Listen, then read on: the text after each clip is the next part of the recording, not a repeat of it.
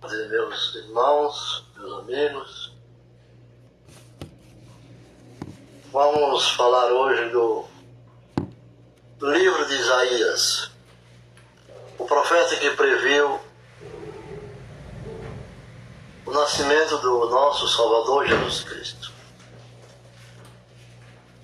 Vamos até em Isaías 53, capítulo mais lido pelos cristãos. Que diz em 53, 1, mestre, fazendo uma pergunta sobre o ser humano. Diz: Quem creu em nossa pregação? A pergunta. E a quem foi revelado o braço do Senhor? Outra pergunta. Bom, e a quem foi revelado o braço do Senhor? Essa, essa profecia revelada pelo profeta Isaías é espantosa, porque revela um servo do Senhor que irá ser humilhado. Quando ele, o profeta, perguntado,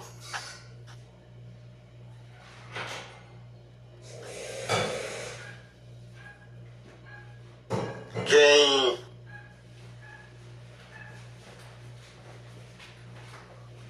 creu na pregação. É sobre a redenção que está falando aqui, que carregado nos ombros do servo, que ele mesmo sendo servo também é o Salvador, Jesus Cristo. Pois está previsto, Isaías previu o nascimento de um menino que carregaria sobre os seus ombros toda a responsabilidade. Essa pergunta tem muito a ver tem tudo a ver. Por quê? Porque o, o, o ser humano, ele espera beleza, reis, poderosos. Os orgulhosos homens depositam flores nos túmulos vazios. Como muitas pessoas falam, o túmulo é vazio. O de Cristo, ele ressuscitou. Isaías já previa, lá em Isaías 53, que o túmulo estaria vazio, porque o ser humano preza muito o que não tem valor para o Senhor e não presta para nada. Vemos no verso, no, no verso 2, é, a parte B que diz assim: olhando nós para o servo naquele estado miserável e deplorável ninguém desejaria, porque nada tinha que nos agradasse. Nada tinha. Quando fala da beleza, não havia nele. Qual beleza está falando? A beleza humana? Externa? Terrena? Palpável? Invisível? Mas a beleza do servo era celestial espiritual intangível. Uma resposta para esse texto é a verdade que devemos pregar sobre a própria mensagem, onde o profeta fala sobre o tempo em que virá, que diz: verdadeiramente ele tomou sobre si as nossas enfermidades e as nossas dores levou sobre si. É muito forte, meus irmãos. E nós o reputávamos por aflito, ferido de Deus e oprimido. Mas ele foi ferido por causa das nossas transgressões e moído por causa das nossas iniquidades. O castigo que nos traz a paz estava sobre ele pelas suas pisaduras fomos sarados. Todos nós andávamos desgarrados como ovelha. Para um, cada um se desviava pelo seu caminho, mas o Senhor fez cair sobre ele a iniquidade de nós todos. Então, Jesus pagou na cruz com seu sangue todas as nossas iniquidades, nosso pecado, a nossa desobediência, porque ele veio para salvar. Ele verá o fruto do trabalho de sua alma e ficará satisfeito com o teu, com seu conhecimento. O meu servo, o justo justificará a muitos, porque a iniquidade deles levará sobre si. Isaías 53, 4, 6 e também o 11. Porque foi submetido, porque ele foi subindo, subindo como renovo perante ele. E como raiz de uma terra seca, não tinha beleza nem formosura e, olhando nós para ele, não havia boa aparência nele. Para que o desejássemos? O Messias prometido cresceria em humildades. Humildes ele era. De condições sem glória ou majestade. Mas ele não atrairia a atenção dos seres humanos por causa de suas circunstâncias sociais. Porque muitos criticavam o, o Cristo, Jesus, porque ele vivia junto à pobreza, aos mendigos, os pobres, os doentes, os necessitados. Não era visto pelos judeus como aquele que eles esperavam. O Messias prometido cresceria em humildade. Assim falou Isaías, em condições sem glória ou majestade. Ele não atrairia a atenção dos seres humanos por causa de suas circunstâncias sociais. O significado hebraico para não havia boa aparência nele, para que o desejássemos, é, não era por sua aparência, à sociedade em que ele seria criado. Negá-lo-as as honras do mundo. Ele seria criado numa cultura que não tinha a capacidade de nutri-lo. Especialmente descrito metaforicamente. Aqui como terra seca, citado logo no princípio, né? Isaías relata sobre isso, como terra seca, sua força de espírito seria intrínseca, oculta, seria celestial, seria com o Pai. Deus o faria isso. Trazida por ele dos céus, como um, um tenro renovo, emergindo espontaneamente da terra seca prediz a vinda do Messias, explicando as palavras de Isaías. Quisera que compreendêssemos que o próprio Deus descerá entre os filhos dos homens e redimirá seu povo. O próprio Criador dos céus e da terra, como diz, fez céus e terra, né? Ele falou com os profetas da antiguidade. Todos os profetas da antiguidade do qual Isaías fazia parte desses profetas. Ele que dividiu as águas do Mar Vermelho para transpor o povo na fuga do Egito, os hebreus, né? quando atravessaram o Mar Vermelho para andar pelo deserto, aquela multidão, como eu já falei em outras partes, em outro, em outro texto,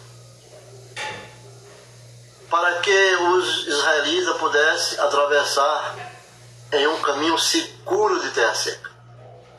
Isso é que significa tirar das águas profundas, colocar na praia, você sendo salvo. Ele próprio viria como renovo, seu redentor. O Messias prometido. Em Lucas, no Novo Testamento, descreve o cumprimento desta profecia Diz assim: Aconteceu que, estando eles ali, se cumpriram os dias em que ela havia de dar à luz. e deu à luz a seu filho primogênito, envolveu-a em um panos e deitou-a numa manjedouro porque não havia lugar para eles na estalagem. E isso quando eles estavam, quando Jesus nasceu, o menino nasceu. Falamos sobre os três magos. Jesus nasceu numa manjedoura. No versículo 3 descreve a perseguição e humilhação que o Senhor Jesus sofreria. Quer dizer, Isaías 53, no, cap... no versículo 3, onde diz a sua humilhação, né? Era desprezado, diz, e o mais rejeitado entre os homens.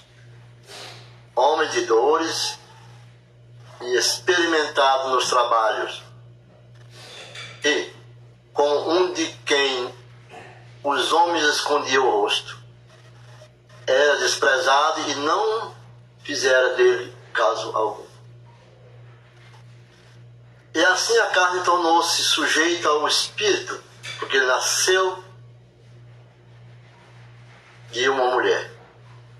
Ou o filho era o pai, sendo um Deus. Sofre tentações e não, não cede a, a elas, mas sujeitar-se a ser escarnecido e açoitado.